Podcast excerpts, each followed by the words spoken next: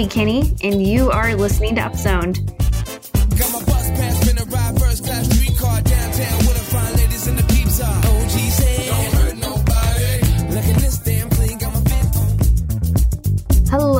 Everyone. Welcome back to another episode of Upzone, a show where we take a big story from the news each week that touches the Strong Towns conversation and we upzone it. We talk about it in depth. I'm Abby Kinney. I'm an urban planner in Kansas City, and joined with me today are two guests. We have Kevin Klinkenberg, who is the executive director of Midtown KC Now here in Kansas City. And we also have someone who's new to the conversation, Jay Strange, who is actually a recent new hire at Strong Towns. He's the content manager. Jay, I hope I pronounced your last name correctly. Is it Jay Strange? You know, Abby, my, my last name is one of those funny names um, where people, you know, they read words instead of individual letters. And so my last name is Stange, which is just like strange without the R. Yeah, I wanted to say strange, and I had to realize there wasn't an R. really glad to be here. Thanks for the invite. Yeah, of course. I'm happy to have you here. And Kevin, of course, you've been on this show before, and I'm glad that you guys are actually able to get connected. I think this will be the topic is very much something that I think you guys both have some interest in. Yeah, it's great to be back. I'm thinking Jay maybe should have a blog called Stranger Things. That's actually a really good idea.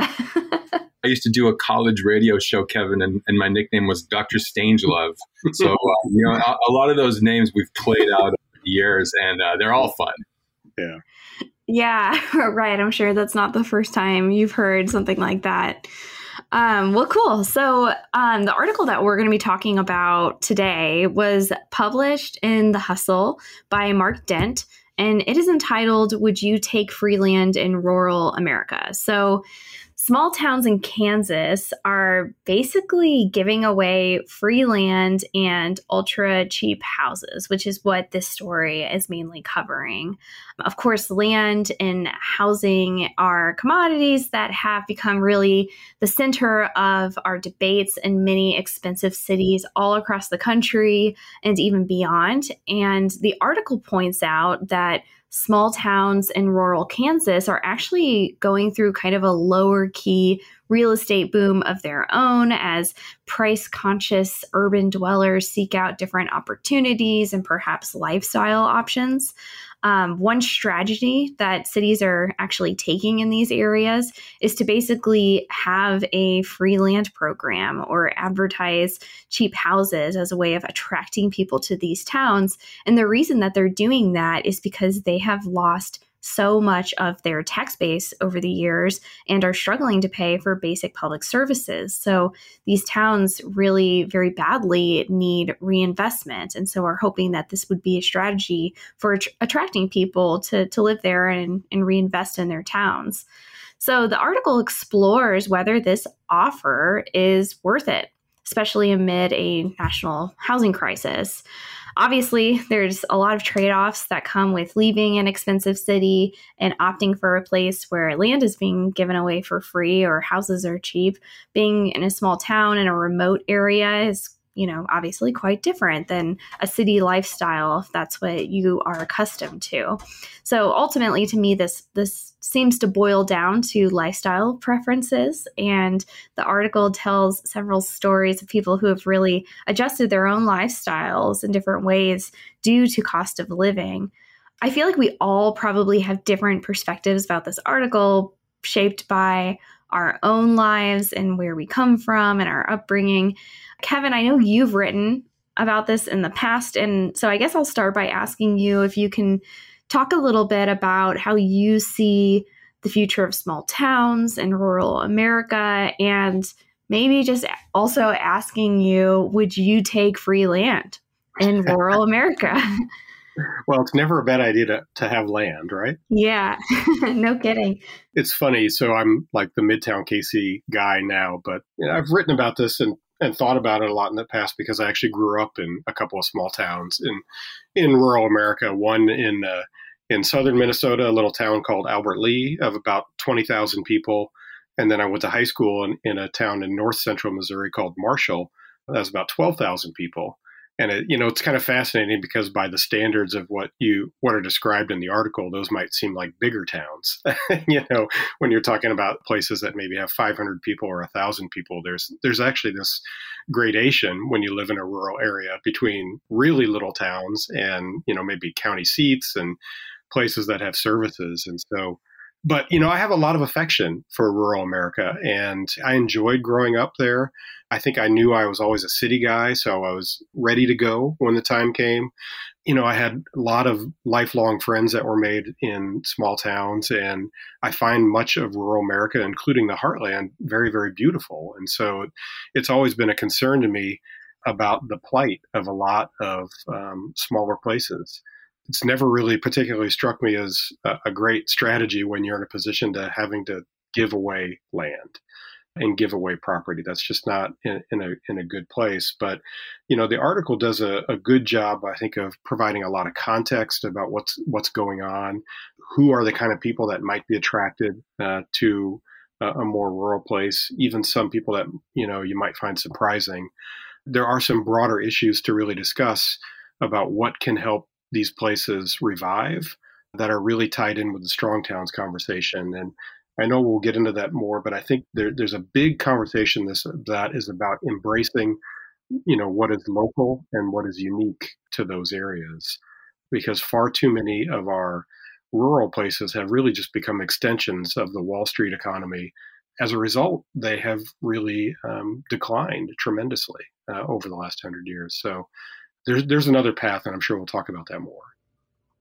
Kevin, I don't know if I knew that you had grown up in, I guess we can call them semi small towns. They're not the same as the 1,200 people in Lincoln, Kansas, but I was not aware of that. Jay, you have kind of lived in lots of interesting kinds of contexts. Do you want to talk a little bit about that and kind of how that influenced your perspective and what your perspective is on this article? I thought it was a, a really fascinating article. I'm glad that you shared this one with us this week. I, I think that one of the things that I immediately thought about was a place where I spent a lot of time in my adult life. I grew up in Alaska, but I spent a bunch of time working in rural California in Mendocino County.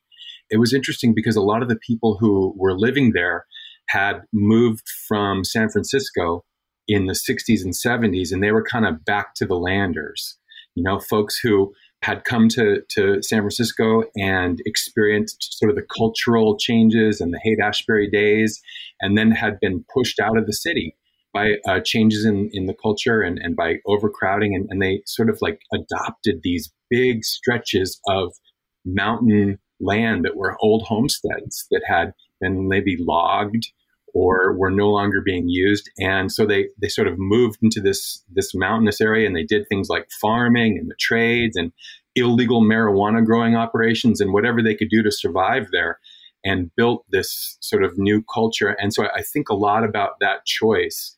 It's one thing to have raw land um, in the mountains of Mendocino County, and it's another thing to sort of get dropped into a small town in Kansas. I think that the choices for a lot of people have to do with like what can they afford to not just acquire but to support themselves with you know? And so i think those decisions about these rural communities and some of the, the demographic changes that we're seeing I, I think it has a lot to do with how close those rural communities might be to a city versus places that are really remote. You know i think there might be a, slight differences in the way that people would calculate their sort of economic trajectory there you know what i mean yeah, that's very true. I mean, a small town of 10,000 people is different than a small town of a thousand people. I feel like uh, like I have a little bit of a daydream of my own of like a I don't know if you'd call it like a back to the towners movement, but basically for small towns to be an opportunity for people who, you know, might find the cities to be becoming too much, too expensive. There's all of these really beautiful small towns that have all of the bones that that you would want in in a walkable urban place and at least what i found through working with a lot of smaller towns is that a lot of these cities are very excited about revitalizing their downtowns and bringing local businesses and trying to build their economic base up. That's something that I think would be really interesting. And it's something that I think about a lot, actually. Like, what is the way to kind of help to support that and for that to be an option for people. I think that it seems like part of the reason why cities have become more expensive, though, is because cities are where a lot of the economic opportunities are. We've all heard of that issue of brain drain, where a lot of kids who grow up in smaller towns, they end up going somewhere else later in their lives. And a lot of that is driven by where job opportunities are. And the truth is, small towns would really benefit greatly from retaining and in- attracting more people. And so I think the free land and cheap housing proposition, you know, maybe it could be a way of attracting some people, but I am a little bit skeptical about that being a major driver perhaps in conjunction with the value proposition offered by small towns and rural areas, there may be cultural benefits that people are attracted to, like being closer to their family if they happen to be from that place, or having a tighter knit, smaller community that brings them to the place. I think that internet is key in this conversation because that, you know, with the kind of growing remote working sphere, cities that have invested in broadband or fiber are going to be able to support remote jobs or people who have small businesses. And all they have to do is is you know ship things out and maybe they make things at home. And that's something you can do in a central city but you could also do it in a small town. So i do think that kind of diversifying how people make a living and even decentralizing how people make a living is something that could really start to decentralize the need for everybody to be in one central location, which would be these big cities. That could help alleviate the issue. And, and maybe we're already moving in that direction. Abby, you make a lot of great points. And, you know, the interesting thing is we, we tend to think that like the times that we're in and the trends that are happening are inevitable you know, almost everybody who models the future kind of takes the existing situation and just adds like one or 2% to it going forward. The thing is, cultures change and experiences change and, and sometimes they, they happen in a shockingly quick manner and in very surprising ways. You know, we used to be obviously a country that was largely rural and a society that was largely rural. And then that shifted, you know, quite quickly. Now we're a society that's, you know, largely urban there's nothing to say that human culture and societies can't shift back to something else because of you know any number of pressures that happen. It'd be crazy for us not to talk about all of the pressures that people have felt for the last two years and the impact that has had on many many you know if not millions of people in our country and their thoughts about the kind of place they live in you know uh, how they want to interact with that place what kind of community they want uh, what kind of school situation do they want for their kids? You know, there has been a stark difference the last two years over how life has been in urban America versus rural America. You know, whether anybody thinks that's right or wrong, it doesn't really matter because it, it, has happened and it has impacted the thinking of a lot of people. And I can certainly see scenarios, and I and I even know people personally who have left larger metros to move to small towns in the last two years to escape you know the situation and uh, or do something that they felt like was better for their children. Not everything is inevitable in society. Your points are well taken that you know a small town is not going to thrive on just giving away land. There has to be an economy. There has to be a reason uh, ultimately for people to want to be there. But uh, i think we also need to keep in mind you know human culture and and you know sort of fuzzier notions and how they impact life as well Kevin, I, I think that uh, w- one of the challenges when you do live in a in a rural community is is just the basic logistics of life. When you're an hour away from, you know, shopping and you have to make a consideration every day about how you're going to get down to school. Your life is sort of centered around sometimes tough road conditions and, and automobile choices it really sort of uh, you know narrows the range of options that you have. And and I always feel like whether we're talking about suburban or urban or rural choices for families these days, I, I think one of the things I see that is fundamentally missing is sort of that ability to afford the starter home, you know, in, in, a, in a place where there's that sweet spot where you might be able to pay 150 to 200 thousand dollars for a, a, starter home, and then also have the means nearby to be able to afford that home. You know, it seems like one of the places where we really have a lot of mixed messages and a lot of uh, of unmet connections in America right now is sort of in that sweet spot. And so some of the stories in the uh, in the article that we're talking about today have to do with families that were really creative in moving into these small towns. I think there was one guy who they talked about who does some salvage yard stuff and he's renovating houses for you know on his own and he has a lot of skills you know not everybody has those skills and so to find that sort of sweet spot of you know income opportunities and an affordable home at the same time is is really tough no matter where you're talking about the united states these days yeah, that's a good point. And the article did talk about kind of the issue that comes with appraisals, which, you know, even if there's cultural things that are pushing things in a direction, the banks have to catch up to this issue, obviously, and it takes investment to catch up. I think the important criticism here of the free land approach that was brought up is that, you know, a new house these days might cost $225,000, let's just say. And if you get free land in a, a city or free land in the middle of Kansas, it's probably going to still cost $225,000 to build that house, roughly, give or take.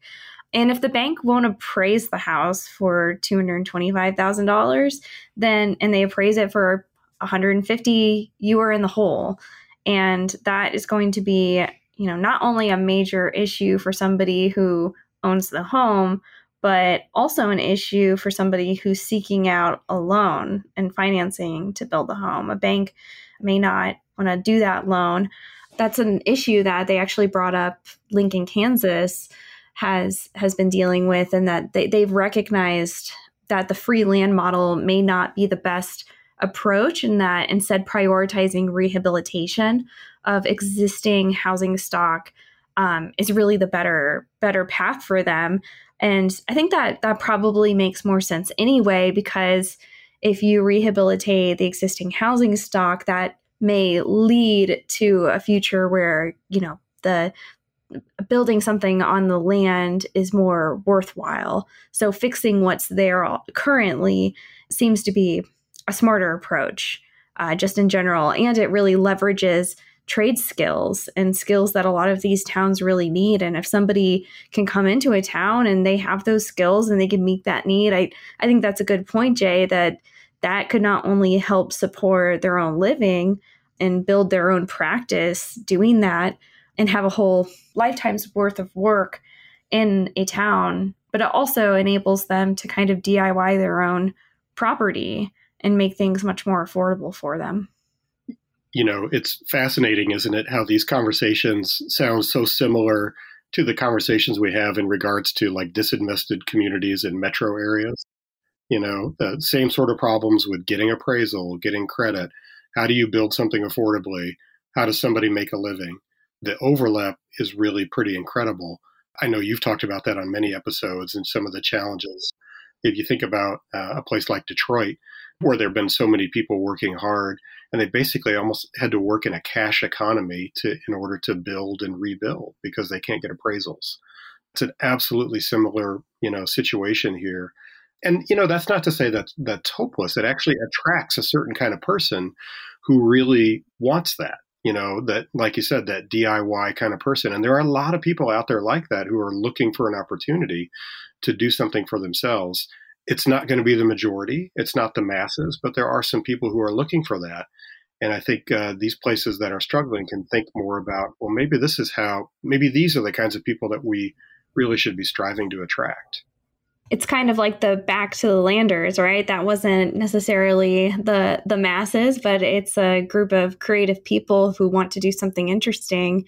And this is the interesting thing they'll do with their time for this era. So i do wonder if if maybe that's something that it could be an opportunity for some of these places.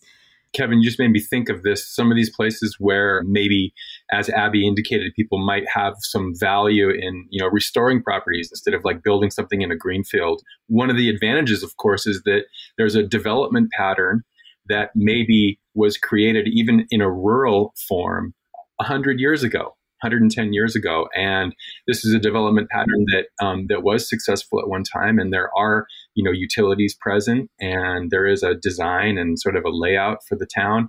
And so you know those are huge advantages over somebody like maybe the folks who went to Mendocino County and just built in the mountains with no water and no electricity and no anything, right? Abby, I think that that might be a really interesting segment or nuance of this idea is to find those places where there's a successful development pattern that maybe 100 years later we can we can recreate. Yeah it's interesting to kind of think about how places just cities towns are kind of always in flux. You know we think of them as being in this state and they have been through various different states in the past. But the future state of these places to your point kevin is kind of unpredictable. We kind of assume that the current trajectory will always be. But yeah, the past two years, I think, have really shifted a lot of things culturally. I I think there's probably a lot of psychological trauma that it will never be worked out fully, at least not in this generation. And that can manifest in ways that are yet foreseen. And regardless of anyone's perspective, I think that there may be shifts in the future. So that is interesting to think about. You know, in addition to that, you know, maybe we can talk about what other opportunities kind of exist for for places like this. I, I think it's a it's a good point that there are lots of places that have they have the utilities, they have the bones, they have a an urban walkable development pattern and grid they kind of have all of the all of the things you need to to get started and you know having a really a, a great place. The reality is we've had we've also had about 100 years of policy that have impacted rural areas you know pretty dramatically. You know there are certain things that were probably inevitable. The march of technology and looking for efficiencies is always going to affect things but you know, you think about like Gracy Olmstead's book, Uprooted, which really goes a lot into how policy change and how life has changed her hometown in, in Idaho. And uh, Sarah Smarsh's book, Heartland, uh, you know, is similar in that regard. But you know, there there has been this gradual mechanization of agriculture, you know, for hundred years, and which combined with sort of increasing the bigness of everything, for example, I'm old enough to remember when um, some of the smaller towns uh, around me when I lived as a kid where all the schools consolidated uh, into larger school districts. And, you know, that was just devastating for so many small towns. And we, you know, all the policymakers at the time thought this was a great idea because it was more efficient. You know, the the kids can get better uh, classes, more advanced classes in bigger schools but it absolutely sucked the lifeblood and the heart out of so many little towns because the school was the anchor for it.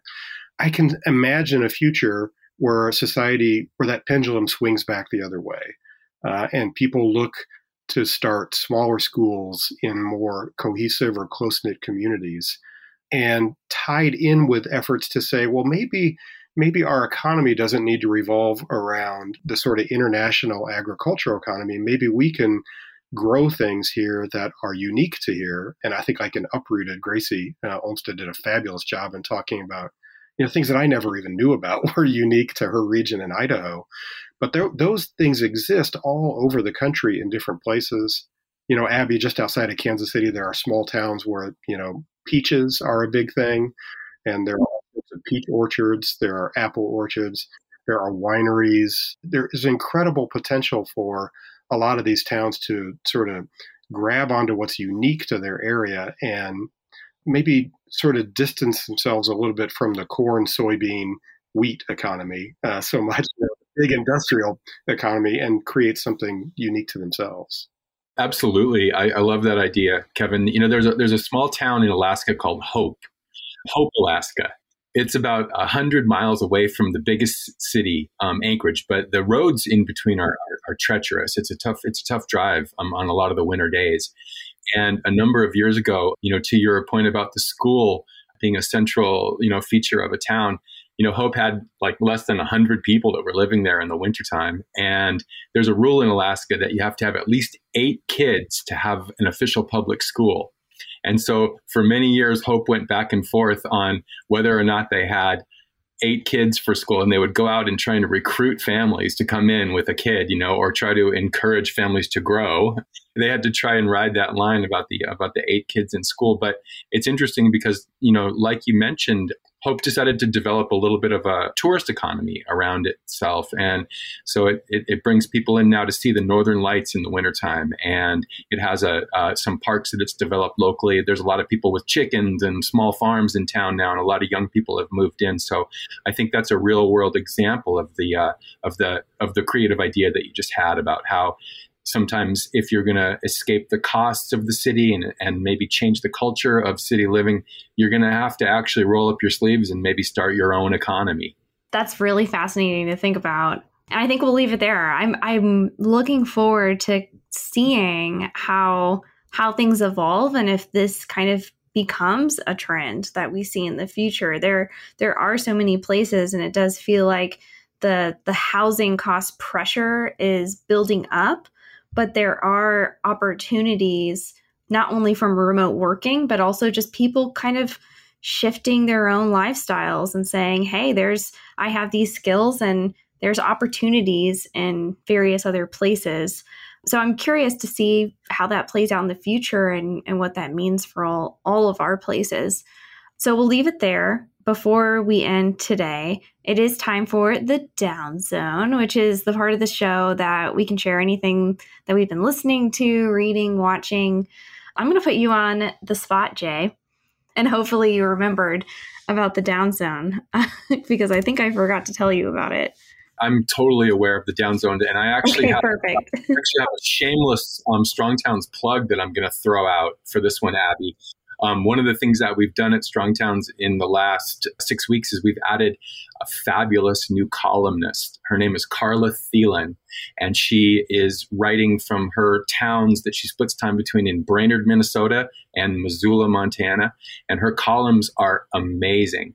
For listeners out there who want to sort of understand about what a successful, strong town looks like and what daily life can be like, and you want to read an amazing columnist, please check out Carla Thielen's neighborhood storyteller column every Tuesday morning on the Strong Towns website. I love it. Thank you. That's a great recommendation. Kevin, what have you been up to these days?